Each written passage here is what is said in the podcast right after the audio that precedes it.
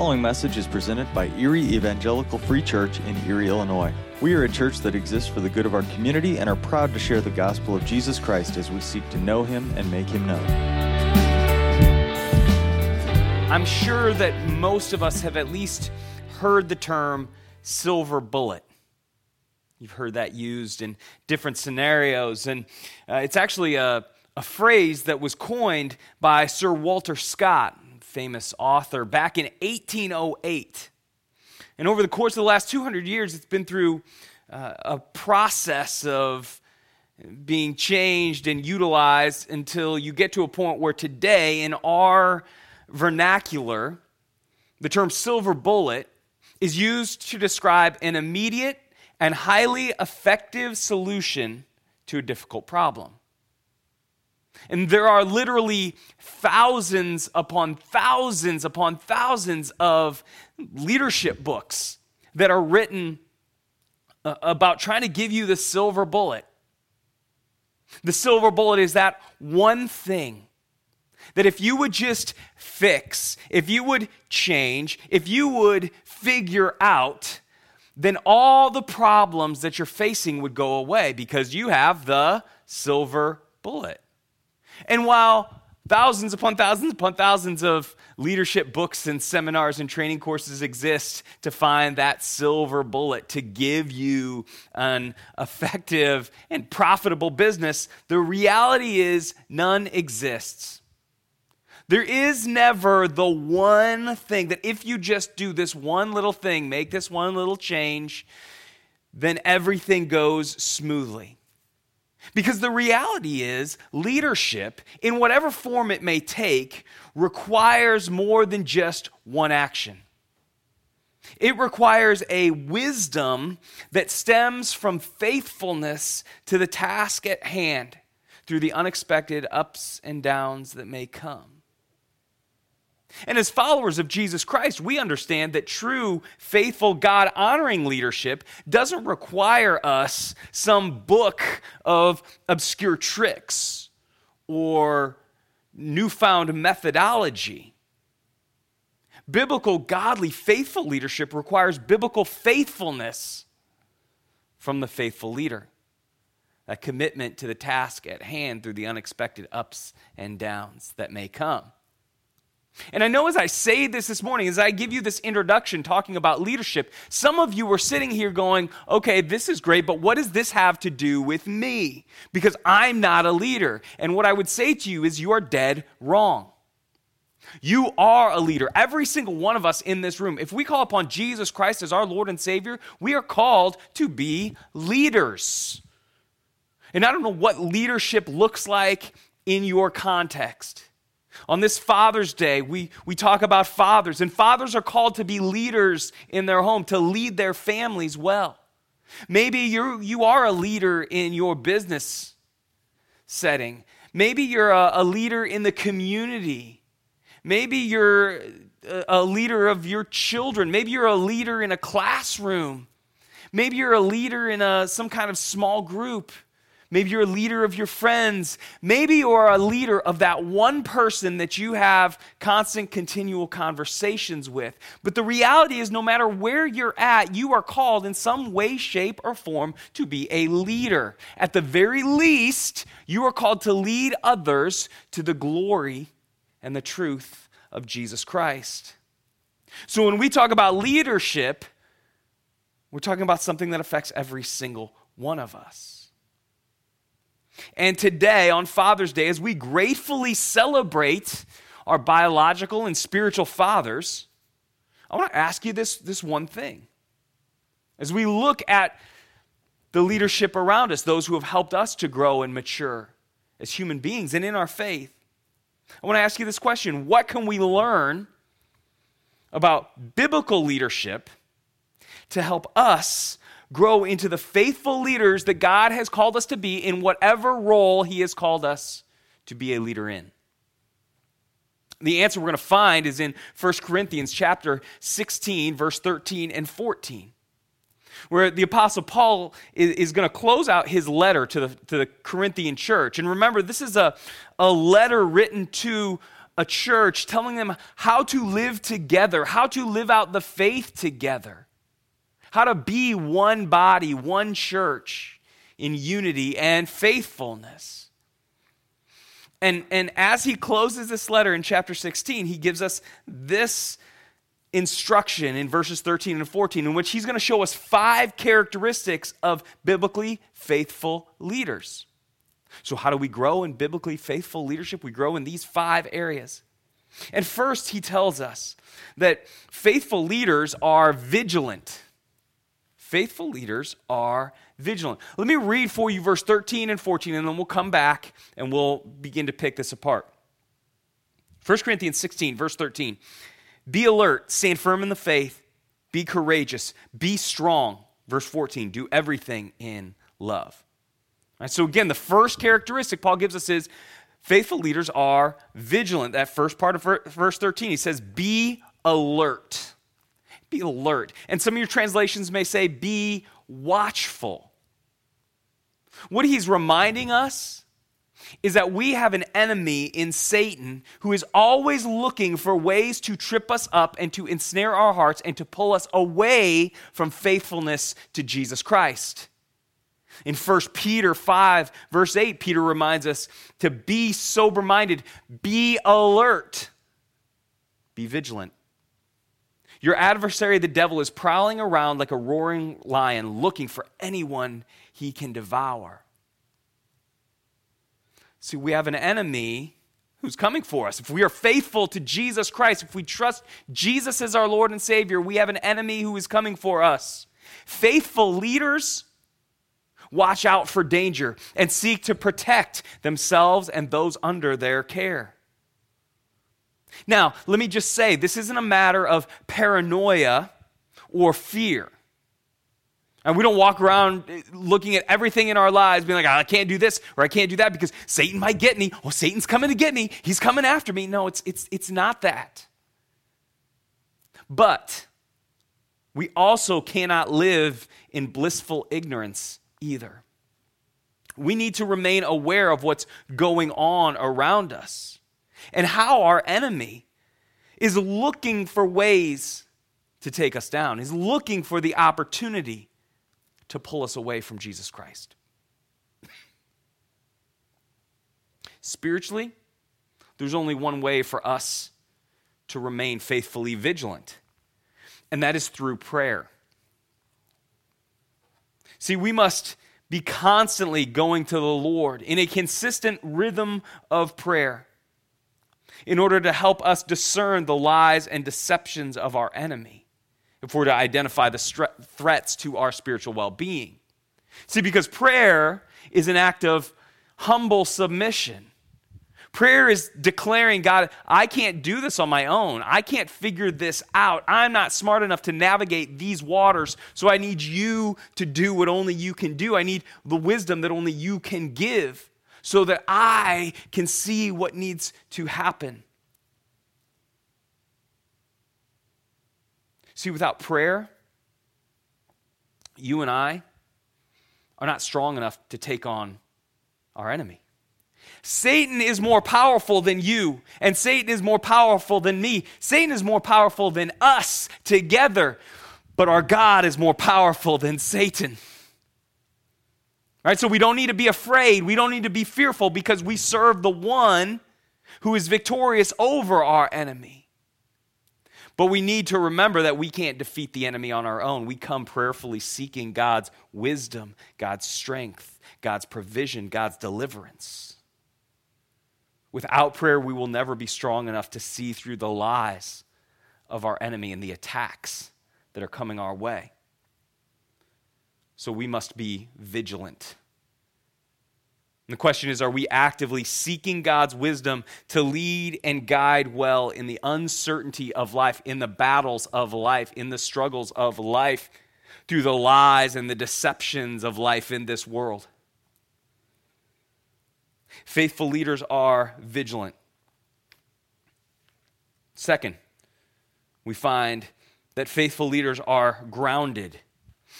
Faithful leaders are grounded. Look at the way Paul continues. Be alert.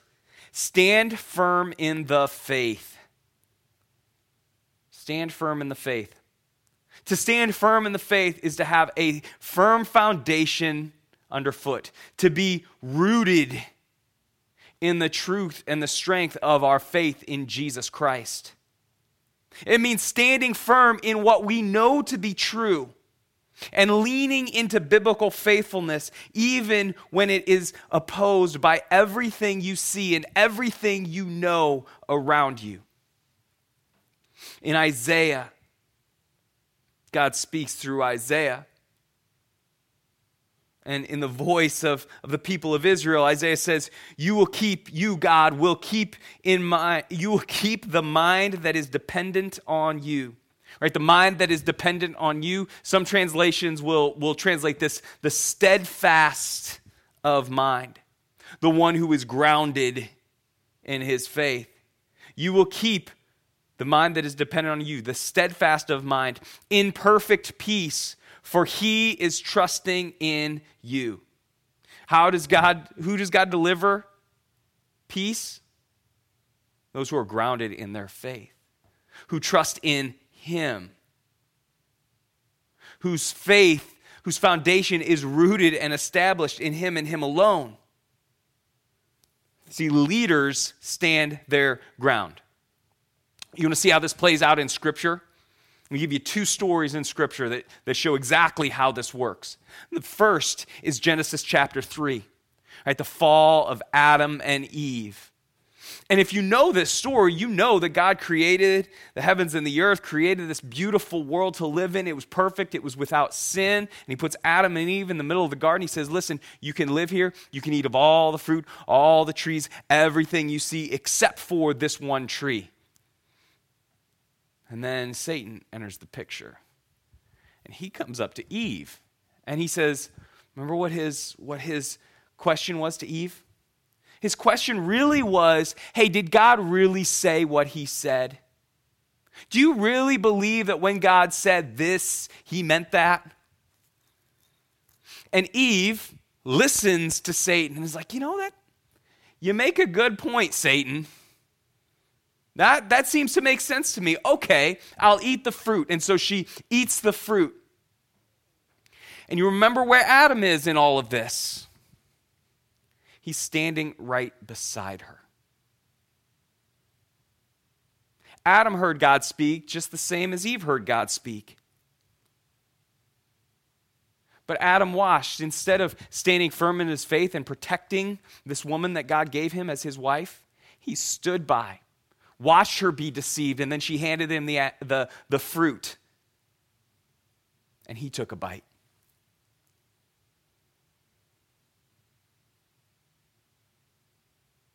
Now let's look at another story in Matthew chapter two. Jesus is baptized, initiating his ministry, initiating the purpose for which he had come. And immediately, he's out in the wilderness for forty days without eating. And it says, and then he was hungry. And there's some physiological things going on there. If you do like a forty-day fast, you're, you're hungry initially, which is normal. We, we all get hungry when we don't eat for a few hours. But if you fast for a long time, your body kind of shuts down and doesn't feel hunger for a long period of time. At around forty days, your body will get hungry again. And what that is, is it's the warning light in your body saying, hey, we're going to die. It's been too long. We've used up every bit of reserves of everything we have. We are going to die. And this is where Jesus is. And just like with Eve, Satan comes to Jesus and offers three, three temptations. And really, these three temptations are just a variation on the theme of what Satan had asked Eve. Satan says, really, did God say this is the only way for you to go to the cross, suffer, and die? Satan says, I can give you everything you're looking for on the cross. Just don't do that. I can give you what you want. Just reject God. Right? Did God really say this is the way it has to be? And how does Jesus respond? With the truth of God's word. with Scripture. He stands firm on the foundation of the Word of God. Adam is wishy-washy. He stumbles and he fails. Jesus stands his ground and is victorious. There are many different reasons I could give you for why you and I need to live in God's word, be saturated in God's word. One of them is so that you and I can be sure-footed against the deceptions and the half-truths of the enemies of God's purposes. I love the way Charles Spurgeon says it. The great preacher once said, um, visit many good books, but live in the Bible. He says you can find intelligence, you can grow your mind, you can learn lots of things in many different books. He says, but you have to live in the Bible, be saturated in the truth of God's word, because without the truth of God's word, you cannot discern what is true and what is not in all the other books and all the other wisdom of the world. The reality is there are far too many people out there who are smarter than us, who know more than us, who are better with their words than us, for us to overcome the opposition to God's kingdom with cunning logic or rhetorical skill. Our only defense, our only weapon is the truth. In Ephesians six, ten through eight, Paul says, put on the full armor of God. Remember this? He says, put on the full armor of God. But do you remember in that full armor what the only weapon is? It's the word of truth. In verse seventeen, he says, take the sword of the Spirit, which is the word of God. Right, the truth of the word of God. This is the one weapon for defense and for offense. See, no one can logically and reasonably oppose the truth. Many try, and there are many out there in our culture today who are trying to oppose the truth. And on the surface, it all looks good, but when you apply it and you really think through it, it comes out to be absolutely ridiculous. And I can promise you this, the truth of the culture that is devoid from the truth of God's word will always and only lead to misery and disappointment.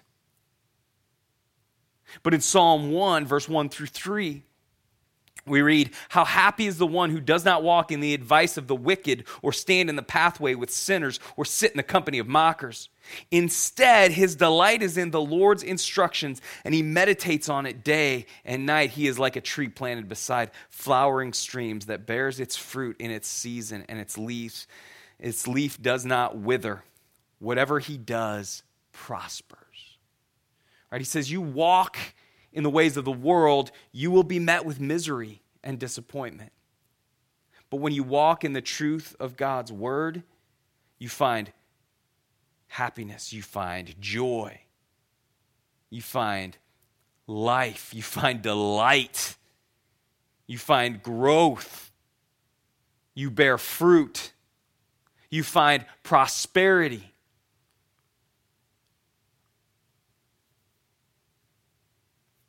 That only comes when your roots sink deep into the truth and are on the firm, in the firm ground, the firm foundation of God's word.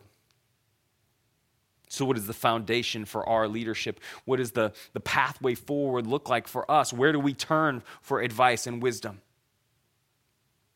Again, there's lots of places we can go, and those could be good. They can be great helps. But we have to stand on firm ground. Faithful leaders are grounded. So faithful leaders are, are vigilant and grounded. Next, we see that faithful leaders are mature. Paul says, be alert, stand firm in the faith, be courageous. Be courageous. And, and some of your Bibles have the literal translation here, which is act like men. Act like men. And we've talked about this before, but that is not a sexist statement at all. Some people hear that, act like men. They're like, well, what are you talking about? You're saying only men can be courageous? Women can't be courageous? Why does it have to be act like men? Why? What's, what's this supposed to mean? Why is the Bible so sexist? It's not. Okay? If you're reading that as, as some kind of take of men against women, you are reading it one hundred percent wrong. Because the word used here for act like men is the technical term for adult males. And the, the, the emphasis, the contrast being made is not between adult male and adult female. The contrast being made is between adult male and a childlike male. It's about maturity over immaturity. It's about growing up and being who you're called to be. See, spiritual maturity knows the power of God's call and responds courageously because it has the confidence, not in its own ability, but in the Holy Spirit's power at work. See, faithful leaders are confident in the Lord, and so they can be courageous in their maturity. Again, maturity is not about how many Bible verses you have memorized, what theological books you've read, or what kind of advanced degrees you might have in Greek and Hebrew. Those things are fine, they're good, they're helpful, but they're not the mark of maturity.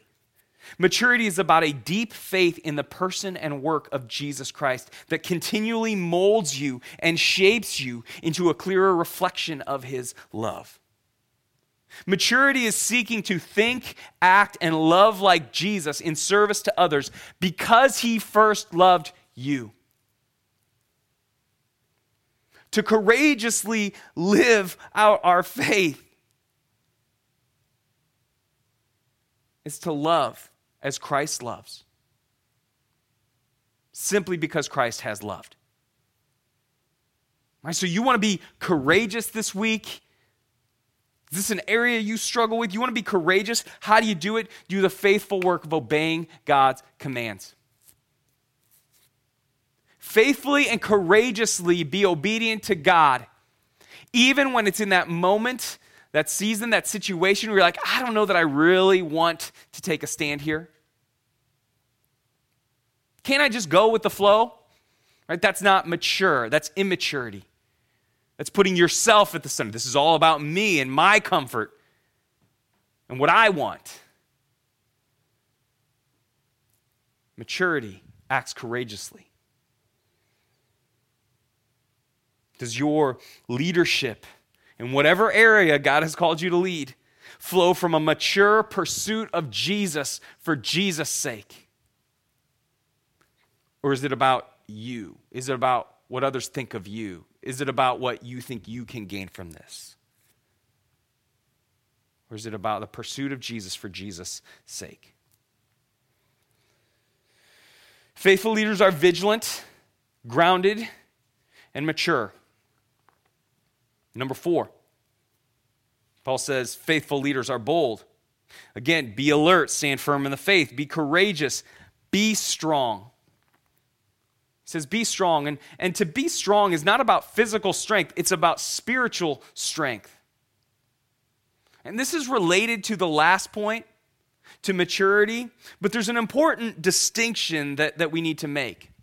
Because maturity is about our faith. Maturity is about us growing in the knowledge of who Jesus is and what he has done for us and allowing it to, to, to make us strong, to make us mature in our faith so that we're ready to follow God's commands. Boldness is about what we do with our faith, what we do with that mature, growing, fruit-bearing faith. And the reality is you and I serve a victorious Jesus who defeated sin and death so that we can be filled with the Holy Spirit and be united with the power of the Father who created the heavens and the earth with nothing but a word from his mouth. If that is true, And let me tell you, it is true.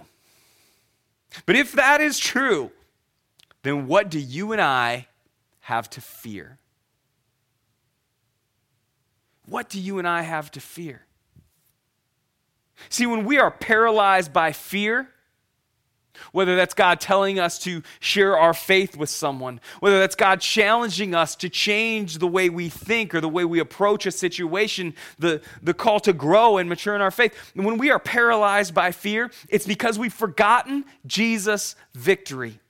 We've forgotten that he has already won, but when we remember his victory, it gives us boldness to act confidently. The Apostle Paul knew this so well. If you go back to his, his writing in the book of Philippians, Philippians is this incredible book where Paul is in prison. He doesn't know if he's going to live or die. And he continues to come back to like, hey, have joy. Whatever you're facing today, be joyful. Because you know what? I'm joyful sitting here in prison, not knowing if I'm going to die. And if you remember part of what he writes in that, he's like, hey, I don't know if I'm going to live or die. You know, but if I live, that's great. I'll keep I'll keep doing ministry for you. But if I die, that's awesome. He's like, if I die, I get to go be with the Father. Why? Because Jesus has already won. Now, let me tell you, I do not share Paul's enthusiasm for death. I wish I did, and I hope someday to get there, but I struggle with that right now. I struggle with that at this point in my life. But that's because I forget how victorious Jesus is and what that really means. Because if I remembered his victory, I would have boldness to face even death.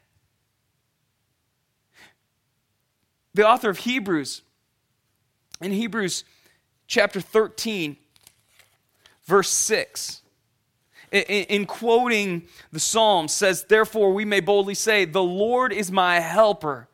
I will not be afraid. What more can man do to me? Right? The Lord is my helper. The victorious Jesus is my helper. And he's victorious. So I don't have to, I don't have to be afraid in this life. Because what can man do to me? The worst man can do to me is kill me. Right? And Paul has told us, listen, if man kills me, that's a great thing. So the worst thing man can do to you and me is the best thing we could experience. Is that crazy? Yes, but it's awesome. See, faithful leaders know the victory of Jesus and desire to put that into play with boldness.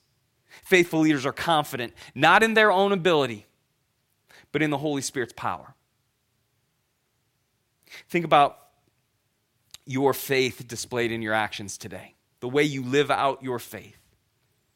Are you bold or are you terrified?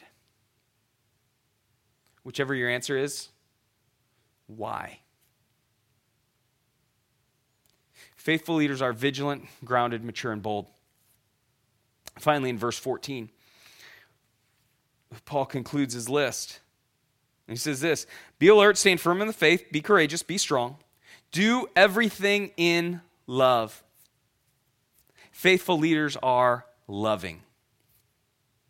Faithful leaders are loving.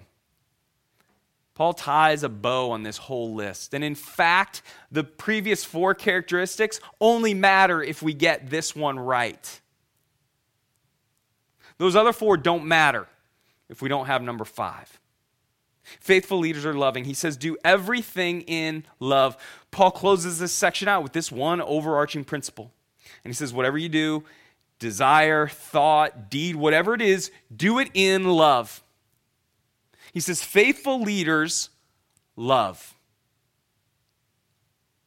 Listen again, it doesn't matter how smart we are or how much knowledge we pers- we possess or what kind of business acumen we think we may have. If we don't act in love, love is seeking the best for others. If we don't act in love, we're not faithful leaders. We may be successful or wildly, widely respected and acclaimed in our little niche of life, but we're not faithful. So whether you are a father, grandfather,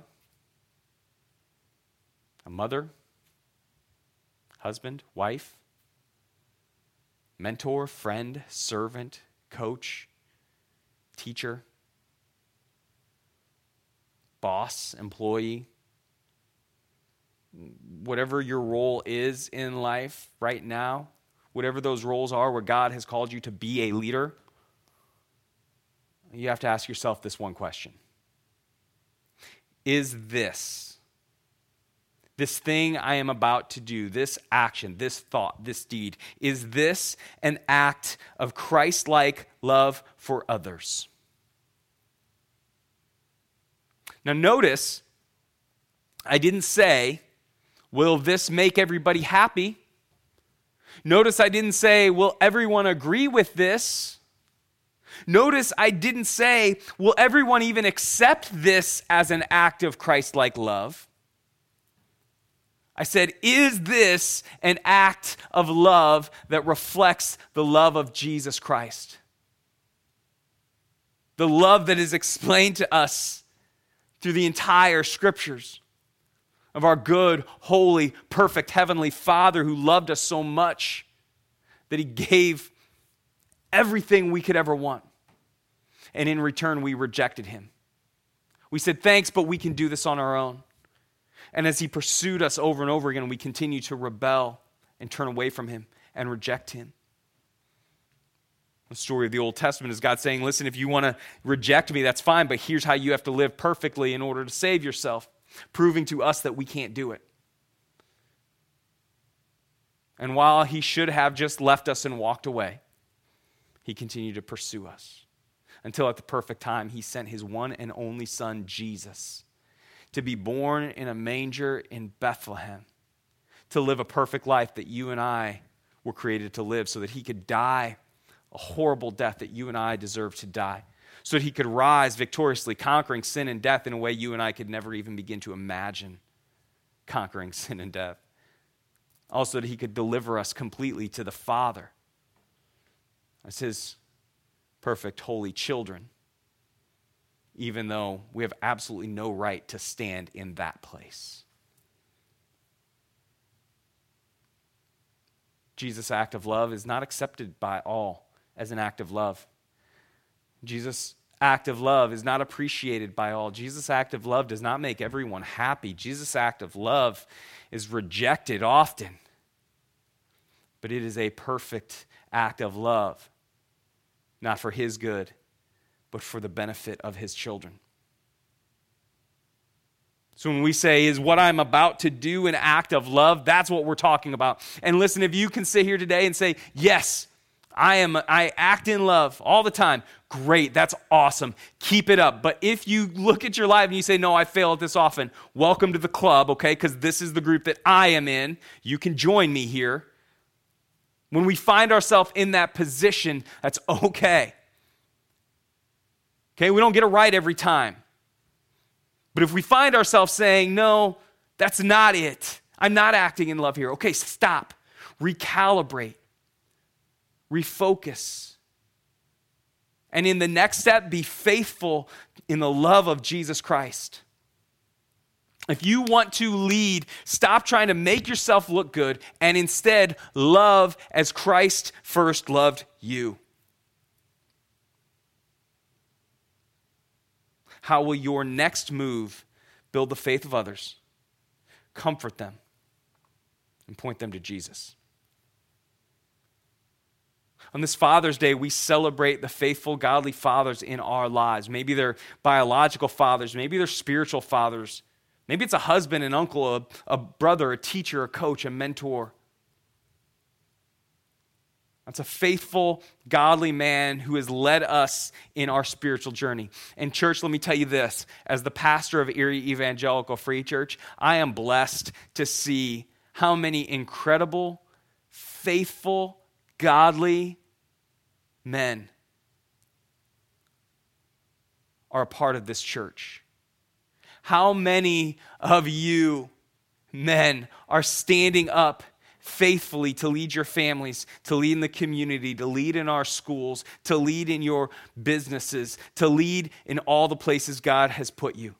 Church, we are blessed. Let me tell you, we are blessed.